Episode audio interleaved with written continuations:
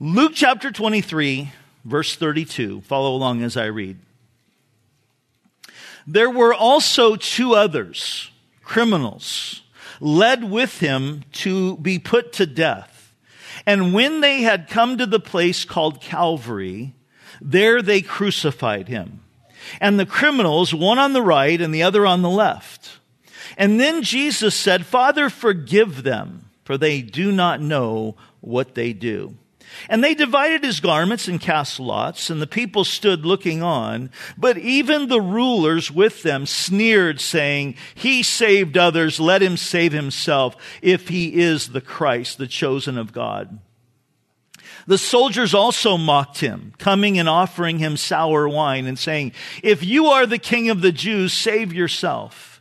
And an inscription also was written over him in letters of Greek, Latin, and Hebrew. And then one of the criminals who was hanged blasphemed him, saying, If you're the Christ, save yourself and us. But the other answering rebuked him, saying, Do you not even fear God, seeing that you are under the same condemnation? And we indeed justly, for we receive the due reward of our deeds. But this man has done nothing wrong. And then he said to Jesus, Lord, remember me when you come into your kingdom. And he said to him, Assuredly I say to you, today you will will be with me in paradise. Let's pray together. Father, we come before you today, and as we open up your word, God, we pray that you, by your Holy Spirit, would open up our hearts.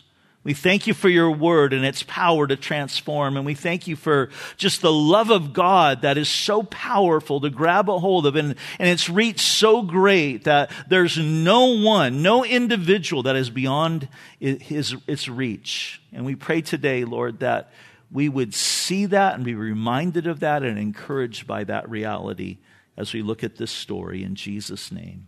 Amen. An elderly woman was coming out of the grocery store after having done her grocery shopping. And as she approached her car, she noticed that there were four men sitting in her car. Well, she quit pushing her cart and she pulls a large handgun out of her purse. She walks up to the car and she yells, she screams at these men to get out of the car or I'm going to shoot. Well, these four guys didn't need a second invitation. They got out of their car and they ran like mad. Well, the woman proceeded to put all of her groceries in the back seat. She got into the front seat, but then there was a problem. You see, her, her key didn't fit in the ignition. You see, her car, the same make, same model, same color, was parked on the same aisle, just four rows down. So she put all the stuff in her car, quickly drove to the nearest police station, and went to report what happened. She's talking to the sergeant at the counter who just starts cracking up. And he points down to the end of the counter where there's four men reporting a carjacking by a crazy old woman. Man, talk about a case of mistaken identity. Talk about being at the wrong place at the wrong time. Well, in the passage before us today, we find Jesus in a place that no one thought that he would end up on a cross but it's exactly where he was supposed to be, surrounded by exactly who he was supposed to be surrounded by. And if you're taking notes, the first thing we want to notice today is our, our passage tells us that Jesus was crucified between two criminals. I want you to picture this. Two men, hopeless, heartless, and Christless. But one of them is going to get a promise that that day he would be in heaven. Now, this might be a startling statistic to some of you, but 25% of Americans have a criminal record. That means one out of every four people that you meet has a criminal record. Now, I know that that's the story of many of you in this congregation. In fact, that's one of the advantages that I have from being up here is I'm able to look out and I see all of you and I know a lot of your stories and I know that that is the work that you had a past that, that you ended up in, in jail or some of you even ended up in prison, but Jesus has radically transformed your life and that's such an amazing thing. These two men, these two criminals, the word in the Greek for criminal here means that, that these were evil working men. That these were, these were bad dudes. Now, Luke doesn't tell us what they did.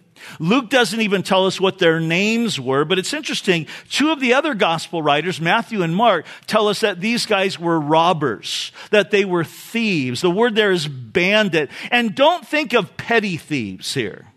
These guys were much greater than that because the word that's used to describe them in the Greek speaks of those who would kill and then take pleasure afterwards in hurting, abusing, and even killing their victims. And we know that in that culture, crucifixion was reserved for the worst of the worst of the criminals. So these are two very evil men. And the Jewish people, when they looked at, at crucifixion, they thought that anybody, because of a passage in Deuteronomy that says, cursed is anyone who hangs on a tree, that people that were crucified were actually cursed by God. So here we have Jesus the innocent crucified with these two notorious criminals. And I want you to just, I want you to just let that sink in for a moment. Jesus the innocent. Jesus, God in human flesh, on a cross with two of the most notorious criminals in the land right next to him. But you know, this is exactly where he was supposed to be. This wasn't accidental. This wasn't random, it was actually intentional. It was part of the plan of God because we read in Isaiah, Isaiah the prophet writing 700 years before this would say that Jesus would be numbered with the transgressors. In other words, it was always going to be a part of the plan of God that when Jesus died, he would die among criminals. Why would that be a part of the plan of God? Well, the Bible tells us about this about Jesus that Jesus was the friend of sinners. Isn't that amazing? That was his title. That's a, others looked at him and said, he was, he's the friend of sinners. I wish more of us had that description about our lives. He's the friend, she's the friend of sinners. But this has always been the style of Jesus. Think about his birth. He's born there in a stable, laid in the manger. He's born amongst the animals. Talk about divine humility. God in human flesh comes to this world, not born in a great, awesome hospital, but in a manger. He's, he's born among the animals. He dies among the criminals. He's born in a cave. He dies upon a cross. This is the friend of sinners dying for sinners. That's the first thing that we want to consider. The second thing we want to note is that Jesus endured public ridicule. In verse 35, it tells us that the rulers sneered at him. If you're really the Messiah, come down from there. We're told in verse 36 that the soldiers that were there mocked him. In Matthew's gospel, he tells us in Matthew 27 verse 39, and those who passed by blasphemed him, wagging their heads and saying, you who destroy the temple and rebuild it in three days. Remember Jesus said that? Save yourself. If you are the son of God, come down from the cross. So those who are just walking by are mocking him. And then Matthew says, and likewise the chief priests also mocking with the scribes and the elders. This is the whole religious community they said he saved himself or saved others. Himself he cannot save. If, if he is the king of Israel, let him now come down from the cross and we will believe in him. He trusted in God. Let him deliver him now if he will have him.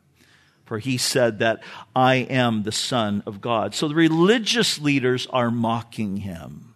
And then Matthew adds this, and the robbers, plural who were crucified with him reviled him with the same thing. I mean, just when you thought it couldn't get any lower, These two guys crucified on both sides of him are also mocking him, reviling him, blaspheming him. And then Luke gives us a clue as to what was being said by one of the robbers. Look at verse 39 again. Then one of the criminals who was hanged blasphemed him. That means he's railing on him, saying, If you are the Christ, save yourself and us. But then suddenly, a miracle happens. One of the thieves has a change of heart. And we see this in verse 40 when it says, But the other answering, rebuking him, saying, Do you not even fear God, seeing that you are under the same condemnation? In other words, you and I deserve what we're getting. But this guy, he hasn't done anything wrong. And he says to Jesus in verse 42, Lord, remember me when you come into your kingdom. Talk about a sudden change of heart.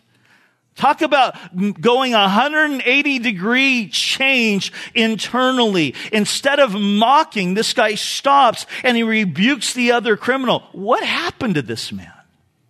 What happened? I think his eyes were opened when he heard Jesus pray this shocking prayer. When Jesus said, Father, forgive them, for they don't know what they're doing. Who prays like that for their enemies? Who prays like that for their accusers? Who prays like that for when, when somebody offends them? I mean, think about when you're driving and somebody recklessly cuts you off. Do you pray like that? Father, forgive them. They don't know what they're doing. No, we're like that idiot. What's wrong with you? I mean, that's, that's what we're saying. It's like the little boy who said to his mother, Mom, why do all the idiots come out when dad's driving? we don't pray. Or if we pray for them, we're praying, Lord, let them get a ticket. Lord, let them get a flat tire. We're not praying, Lord, keep them safe. Lord, just bless that guy today who's in such a hurry. No. But Jesus is so different from us, isn't he? While Jesus was doing the greatest work on earth, dying for our sins, he was uttering the greatest words on earth Father, forgive them. Again, let that sink in for a minute. So amazing. I think when the thief hears Jesus pray in this way, it startled him. It got his attention. It got him thinking, who is this man? And maybe, just maybe, he could forgive me. And we see that this thief on this cross gets radically converted. And I want to note just four quick things about his conversion. First of all, he confesses his guilt. When he says to the other guy, he's saying, look, we're getting what we deserved. We, we, we deserve this punishment that we get. He's confessing his guilt. At first, he was blaspheming Jesus, but then all of a sudden, he's rebuking his friend. He suddenly is thinking about his eternity. He's struck by the fear of God and the fact that he knows that one day he's going to be standing on this very day before a righteous judge. And that's really what the fear of God is. It's the acknowledgement, I'm a sinner, I'm sinful. So he confesses his guilt. That was number one. Secondly, he trusted Christ.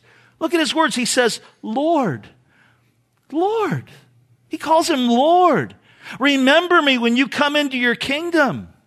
And there's a lot of first in this. He says, Lord, he doesn't, he doesn't say, hey, you. He doesn't say, hey, buddy, or hey, boss. You know, people, this is like the big, or the common, you know, the thing now. Every, every younger than you calls you boss, right? You know, he doesn't even do that. No, he says, he says, Lord. He acknowledges Jesus as Lord. He recognizes that though this man Jesus was about to die because no one would ever survive crucifixion, but somehow he has the sense that this isn't the end for Jesus. That Jesus is going to live on in another kingdom. And so he believes that Jesus is the Lord. He believes that he's a king. He believes that he has a kingdom. That's pretty clear Christology for a criminal, isn't it? I mean, there's a radical eye opening that is happening here. The third thing we see is he made it personal. He says, Remember me when you come into your kingdom. You know, you have to make it personal. Salvation is never, ever a package deal. There's no two for one specials when it comes to salvation. It's not, well, you know, my parents, they were really strong Christians. I guess I'm okay. Or my spouse, man, she's one of those Jesus freaks. I'm going to give in on her coattails. No, you have to make it personally. You have to personally trust Christ. In John chapter 1 verse 12, it says, as many as received him, he gave them the right to become children of God, but you have to receive him. He confessed his guilt. He trusted Christ. He made it personal. And the fourth thing he did is he made it public. He said this loud enough where Jesus could hear it and those around the cross could hear it because Luke wasn't there and somebody re- gave him reference. Somebody passed this story of the thief on the cross to him. So we see this great conversion. This guy confesses his guilt. He trusted Christ. He made it personal. He made it public. This is a true deathbed conversion, we could say. And I want you to notice Jesus' response. Jesus offers these gracious words of hope. When he says in verse 43, and Jesus said to him, Assuredly I say to you, today you will be with me in paradise. Paradise. That's a very interesting term for heaven. Paul the apostle also used this same phrase in 2 Corinthians chapter 12. He talked about being caught up into heaven, and in that same passage, he refers to heaven as paradise. And paradise is a very, very unique word because it's a, a, a word that was used by Persian kings in that culture to describe these walled, beautiful gardens that these Persian kings would have made. And it was a very, very special place. And when a Persian king wanted to honor someone, they would invite them and give them this title. They would invite them into the garden and they would call them a companion of the garden. It was a way of the Persian king of saying, you know, I, I want you to be my special friend. And you can come and you can walk with me in my garden and enjoy my garden. And it was a privilege that was reserved for only a few. This is a great picture, though, of heaven for us. Because heaven's not just a place of golden streets. It's not just a place of, of mansions. It's not just a place where there's no more death and no more tears. Heaven for us is going to be the ultimate in intimacy and companionship with Jesus. That we get to walk with Him and talk with Him and be with Him. The Bible says that when we go to heaven, that we're going to see Jesus. Right now, you know, our, our relationship with God is like at a distance. We see dimly, the Bible says. You can't see Jesus. A lot of times we, we, we, don't, we can't feel him. But when we go to heaven, we're going to see him face to face. And the Bible says we're going to see him and we're going to be like him. How incredible is that? This great invitation that the Lord offers the hope of heaven and not just to a few, but to anyone who puts their faith and trust in the fact that Jesus died on the cross to pay the price for their sins and rose again from the dead and gives them life is that anyone who would confess their guilt and their sin and their need of a savior, anyone the Bible says who calls Jesus Lord, the, anyone that says, I want Jesus to be my king, the hope of heaven belongs to them. And notice the word Jesus uses here today. Everybody say today. today. You'll be with me in paradise. It's not after a thousand years of soul sleep. No, no, no. Is there any hope in that? You're going to die and you're going to like go to sleep for a thousand years and then after that you're going to go to heaven. Some people believe that. Now, maybe if you like naps, that sounds appealing to you, but Now, today, Paul said, to be absent from this body is to be present with the Lord. And so here's these two men. Think about this. Both dying next to Jesus. Both of them have equal opportunity to be saved. Jesus is an equal opportunity Savior. There's two men. They're as close to Jesus equally as close. They both committed the same crime. They, they both of them were reviling the same Lord, and one of them dies saved and the other one dies lost. Both had the same opportunity, but there's two different outcomes. And you know why? Because proximity and opportunity don't guarantee eternal destiny. Just because you were close, just because you observed, just because you heard the truth, just because you were exposed to the truth about Jesus, that doesn't save you. You have to make it personal. And this thief on the cross made it personal. And the salvation of the thief on the cross is one of the greatest demonstrations of salvation by grace through faith apart from works that there ever is. This thief wasn't baptized. He didn't go to church. He doesn't say a sinner's prayer. He simply believed. And that was enough. You know, the Barna Research Group did a, a uh, survey a while back, and this was the result of it. It was called What Americans Think It Means to Be a Christian. 10% of Americans think that it means to be a good person. 11% think it means to go to church and be religious. 14% think that it means to love and help others. Let me ask you this. Did this thief on the cross do any of those things? No. He simply believed and Jesus said, today you'll be with me in paradise. This notorious thief gets radically saved. And it's a reminder to us of what we're told in, in, Hebrews chapter 7, verse 25, that Jesus, that he is also able to save to the uttermost those who come to God through him. And someone has put it this way he's able to save to the guttermost. I love that. The worst of the worst.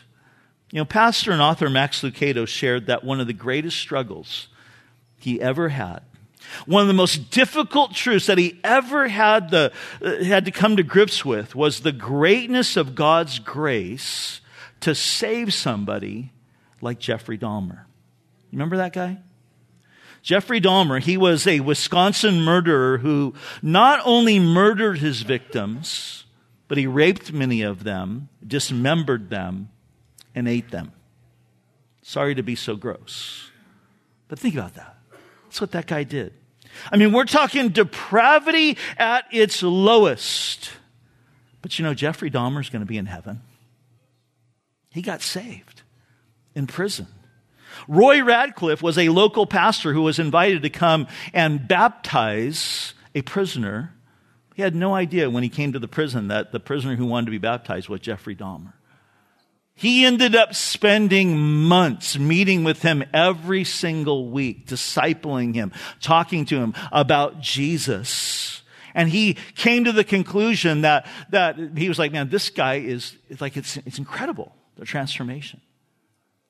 It's interesting. Dahmer told him this, though, that he was afraid that he wouldn't come because he thought that this pastor would think he was too evil. And Lucado said, you know, I struggled with the idea. I mean, I know that Jesus is Savior, but could He save somebody that bad, that vicious of a criminal? And he finally said, I've come to rest in the truth that forgiveness for criminals like Dahmer is at the very heart of the gospel. That Jesus is able to save to the uttermost. Skip Heitzig tells the story of going to New York. He was going to speak there, and he got a, a message that there was a prisoner in the in jail in prison there in New York who really wanted to see him. His name was David Berkowitz. Remember that guy? Berkowitz is one of the most notorious criminals in American history. He nicknamed himself the son of Sam because he says, I'm the son of a monster. I'm the son of Sam. He went on a horrific killing spree before he was finally arrested. And by his own admission, he was involved in the occult previously. And when he was finally arrested, he was sentenced, get this, to six life sentences. He was sentenced to 365 years in prison. That guy is also today, 67 years old, still in prison, radically saved, leading Bible studies in prison. He listens to Pastor Skip on the radio with other inmates, and then they talk about the Bible study that he gave. And he's given himself a new name, the Son of Hope. Isn't that amazing? And Pastor Skip talks about how blown away he was when he went to visit him. And just the transformation, the Jesus that he saw in this man. Jesus is able to save to the uttermost. Now, for, for many of us, those stories are hard to identify with because we think, well, I'm not a criminal. I've never been arrested. Some of you are like, I've never even had a ticket. But you know what the Bible says? That all of us are criminals. Because we've all broken the law of God. All have sinned and fallen short of the glory of God. We've all broken one of his commandments. That makes us, in God's eyes, criminals. Have you ever put something ahead of God in your life?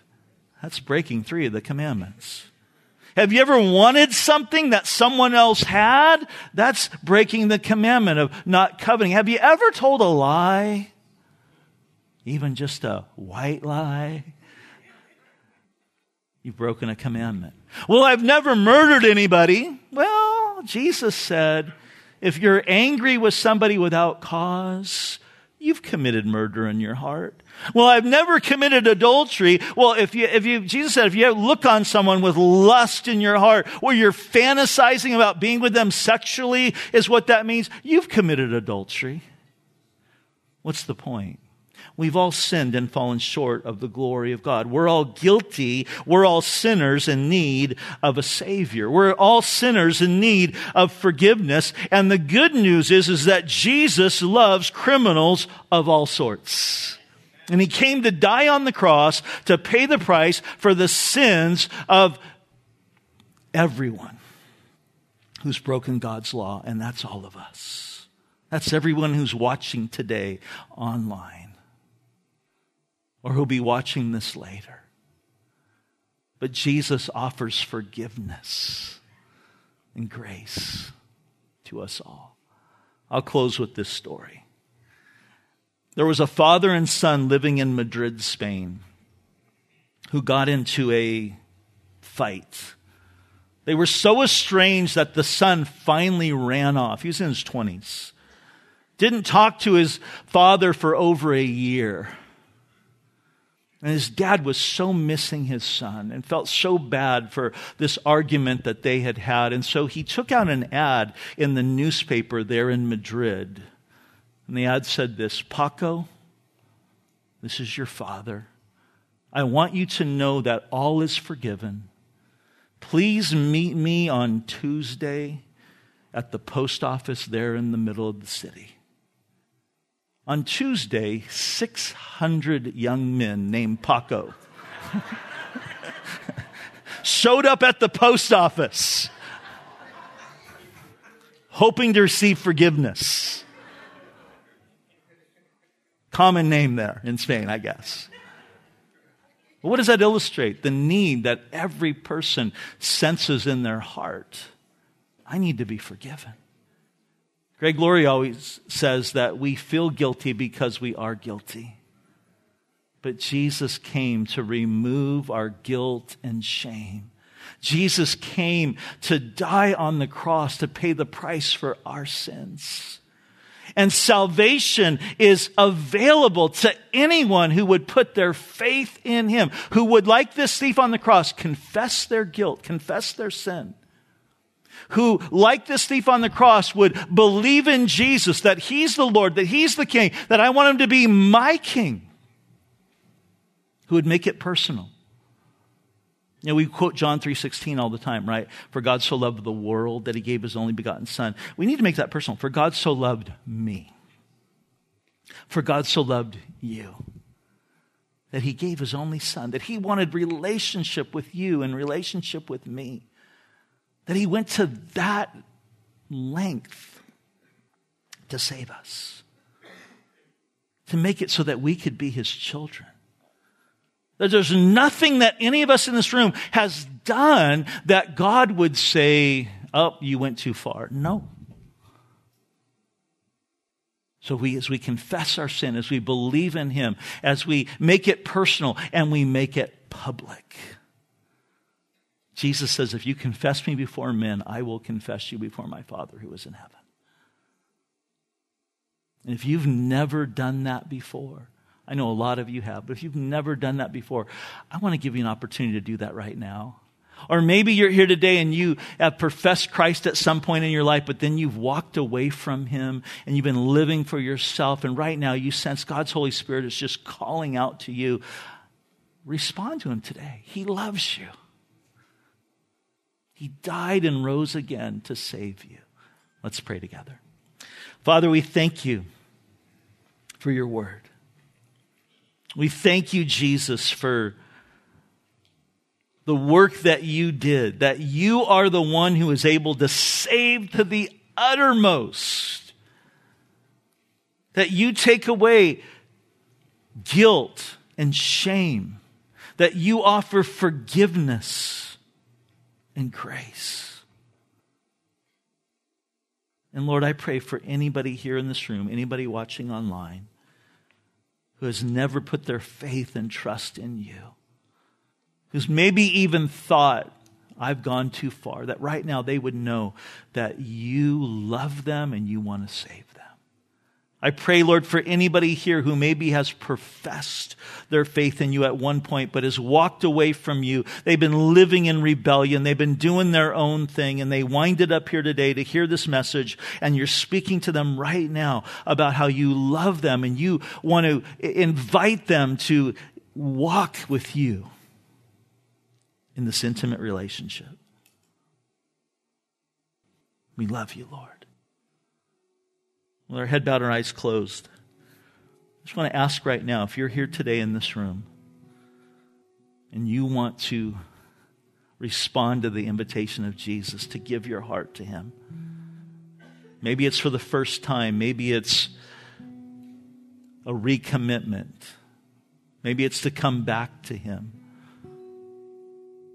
You want to make it public today that you want to be a follower of Jesus. You want to have that hope of heaven. You want to have that, that guilt and shame just removed. I'd like you just to acknowledge that right now by just lifting your hand up so I can pray for you and pray with you. Anyone at all that would say, Yeah, that's me. God bless you. Anyone else? All right. God bless you. For those of you who raised your hand, I'd like you just to repeat this prayer after me.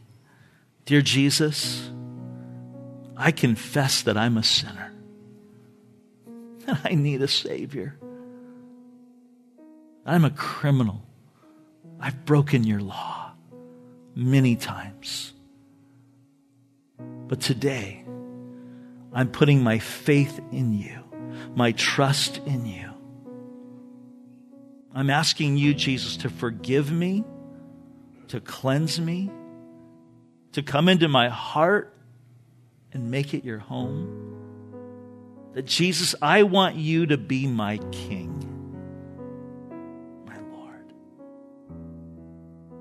Thank you, Lord, for saving me.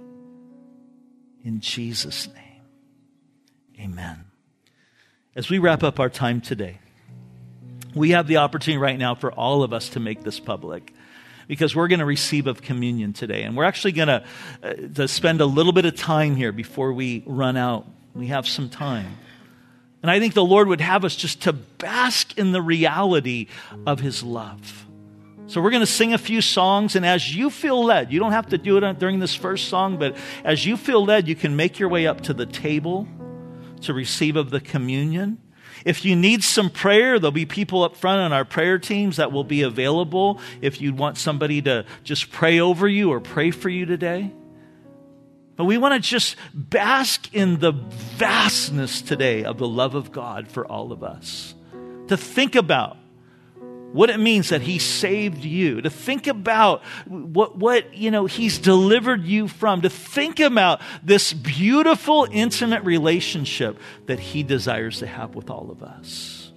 We want to take some time to do that right now. And we're going to begin today by singing that song that, that we've been singing the last several weeks called Love is One. And, and there's a part in this song, in one of the lines during the chorus that says, and there is therefore, there is therefore no condemnation because love is one. And, and, you know, every time that we sing that, some of you, I can tell, you, you want to just rejoice. You want to just shout at the reality of that, but you you, you feel like, I can't do that. I'm telling you, you can, okay?